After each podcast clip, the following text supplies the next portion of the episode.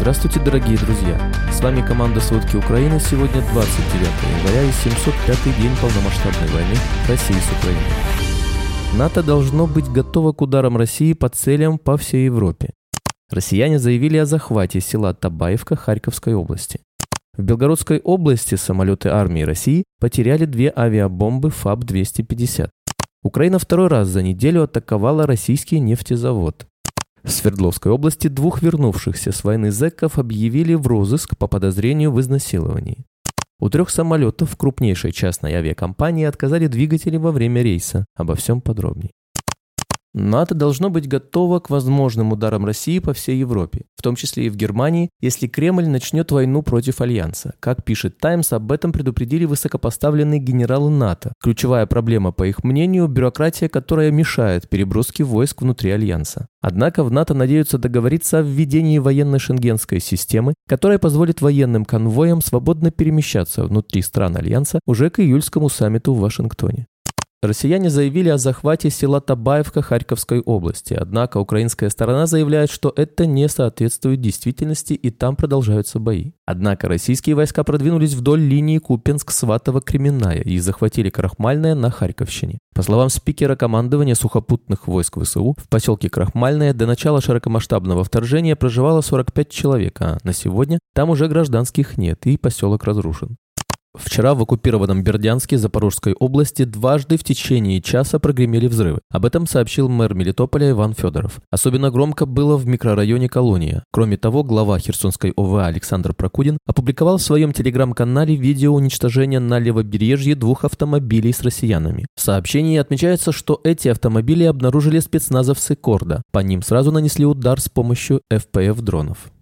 В Белгородской области самолеты армии России потеряли две авиабомбы ФАП-250. По информации россиян, бомбы упали и не разорвались. Их удалось обезвредить. Об этом сообщает российский телеграм-канал «Астра». Инцидент произошел в пятницу 27 января. Первую не разорвавшуюся авиабомбу ФАП-250 нашли в хуторе Постников, что в Караченском районе. Как отмечает «Астра», местные власти решили не эвакуировать людей. Второе не разорвавшийся ФАП-250 обнаружили на одной из улиц в селе Стрелковое Белгород Белгородского района. 150 жителей, живущих в радиусе 500 метров от места падения авиабомбы, были эвакуированы. По информации СМИ обошлось без пострадавших. Напомним, 3 января губернатор Воронежской области России Александр Гусев заявил, что в селе Петропавловка пострадали 4 человека из-за падения одной из ракет, которые россияне выпустили во время массированной атаки на Украину вечером 1 января и ночью 2 января. 8 января российский военный самолет сбросил авиационную бомбу ФАБ-250 на временно оккупированные рубеж Рубежное Луганской области. Российские войска назвали инцидент нештатным схождением. Сегодня силы спецоперации ВСУ сообщили, что на запорожском направлении были уничтожены опорные пункты российских войск с тяжелой техникой и личным составом армии России. По российским целям ВСУ нанесли огневые поражения ударными БПАК. В украинских ССО добавили, что операторы с помощью дрона установили на место разбитых опорных пунктов синий-желтый флаг. В России продолжаются атаки на нефтегазовые объекты. Сегодня утром в Ярославле беспилотник самолетного типа упал на НПЗ «Славнефть Янос», сообщает 112. По предварительным данным пострадавших нет. На место выехала группа разминирования. Дрон прилетел в Ярославскую область впервые с начала войны в Украине. Минобороны России и местные власти ситуацию не комментировали. Удар по НПЗ в Ярославле стал пятым за неделю случаем атаки беспилотников на нефтегазовую инфраструктуру России. 18 января дрон поразил нефтяной терминал в Ленинградской области. 19 января под удар попала принадлежащая Роснефти нефтебаза в Клинцах, Брянская область. А 21 января прилет беспилотника привел к пожару на терминале Новотека в морском порту Усть-Луга в Ленинградской области. Полностью потушить пожар удалось только днем 22 января. Если атаки продолжатся с нынешней интенсивностью, неудобство может превратиться в проблему, считает приглашенный научный сотрудник фонда Карнеги за международный мир Сергей Вакуленко. Он отметил, что НПЗ важны для экономики и для ведения войны. Автомобили, грузовики, трактора, комбайны, танки и корабли, гражданские и военные самолеты надо заправлять бензином, дистопливом и керосином, а не сырой нефтью. Евросоюз разработал план экономических санкций против Венгрии в качестве мер давления, если та не снимет вето в отношении помощи Украине. На саммите 1 января сообщает Financial Times. План включает угрозу отказа в финансовой помощи со стороны других стран ЕС, что может привести к снижению интереса инвесторов к Венгрии, вызвав потенциальные экономические проблемы, такие как потеря рабочих мест и замедление экономического роста. Под давлением ЕС Венгрия согласилась на компромисс относительно помощи Украине, сохраняя при этом свое ежегодное право вето на выплаты. Индия, которая является крупнейшим в мире импортером оружия, стремится дистанцироваться от России, сообщает Reuters. Отмечается, что Индия медленно поворачивается на запад, тогда как Соединенные Штаты стремятся укрепить связи в Индо-Тихоокеанском регионе, надеясь сдержать подъем Китая, избавив южноазиатскую нацию традиционной зависимости от России. Россия публично призвала Индию усилить оборонные связи, но премьер-министр Нарендра Моди сосредоточился на внутреннем производстве с использованием западных технологий. Обороны Индии заявил, что страна планирует потратить почти 100 миллиардов долларов на оборонные заказы в течение следующего десятилетия. В прошлом году Индия и Соединенные Штаты подписали соглашение о производстве в Индии двигателей для истребителей, что стало первой подобной уступкой США стране, которая не является их союзником. Также сообщалось о планах США ускорить технологическое сотрудничество и совместное производство в различных сферах, начиная от воздушных боев и заканчивая разведкой. Член Сената румынского парламента и лидер националистической партии «Альянс за союз румынов» Клаудио Тарзиу заявил, что Румыния должна аннексировать части Украины для воссоединения суверенитета. Он считает, что его страна находится на распутье и имеет дело с великими империями, имея в виду Россию и НАТО. В начале полномасштабного вторжения России в Украину сенатор Клаудио Тарзиу заявил россиянам, что готов похлопать им в ладоши. Также он выступал за улучшение сотрудничества между Румынией и Россией. 27 января лидер венгерской ультраправой партии «Наша Родина» Ласла Торацкая заявил, что в случае потери Украиной государственности Венгрия будет претендовать на Закарпатье.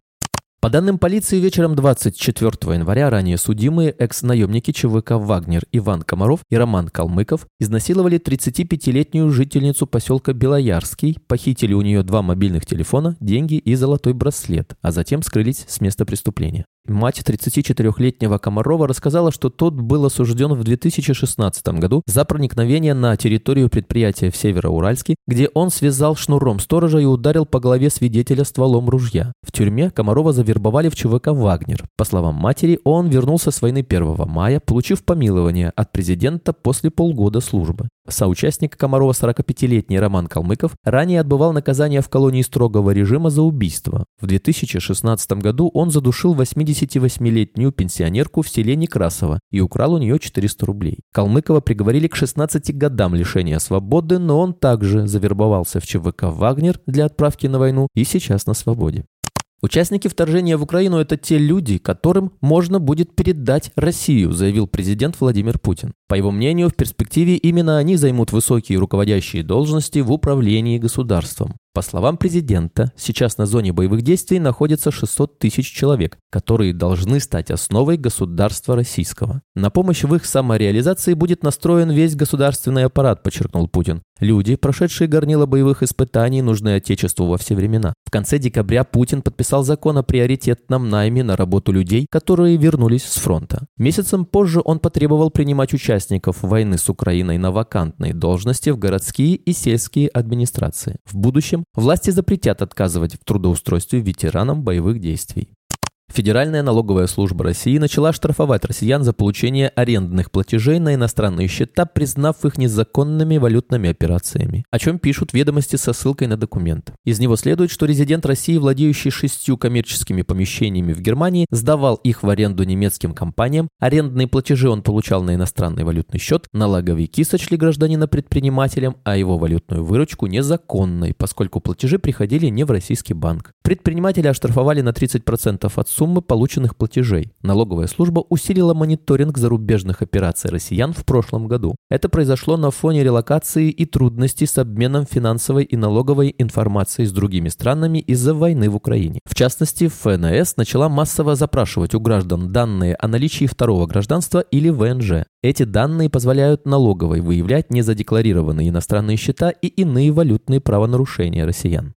У третьего самолета авиакомпании С-7 за последние три дня сломался двигатель во время выполнения рейса. Утром 29 января самолет Аэробус А-320, вылетевший из Омска, приземлился в Домодедово с неисправным правым двигателем, сообщает канал «Авиаинцидент». На борту находилось более 170 человек. Самолет отстранен от дальнейшего выполнения рейсов. 27 января еще два самолета С-7 не смогли взлететь из-за неисправности двигателей. 160 человек должны были вылететь из Улан-Удэ в Москву, однако Боинг 737-800 так и не оторвался от земли. Пилоты были вынуждены прервать взлет из-за помпажа левого и правого двигателей. Такая неполадка может привести к разрушению воздушного судна прямо в полете. По той же причине не состоялся рейс С-7 из Москвы в турецкую Анталию утром 27 января. Ранее у авиакомпании С-7 возникли проблемы с обслуживанием самолетов, в первую очередь с ремонтом американских двигателей для Airbus A320, A321. С начала года самолеты российских авиакомпаний ломались как минимум 15 раз. Минимум в трети случаев виновником стал двигатель самолета.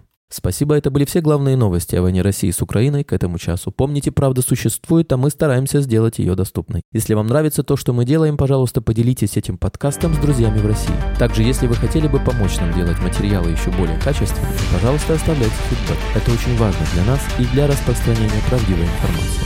До встречи.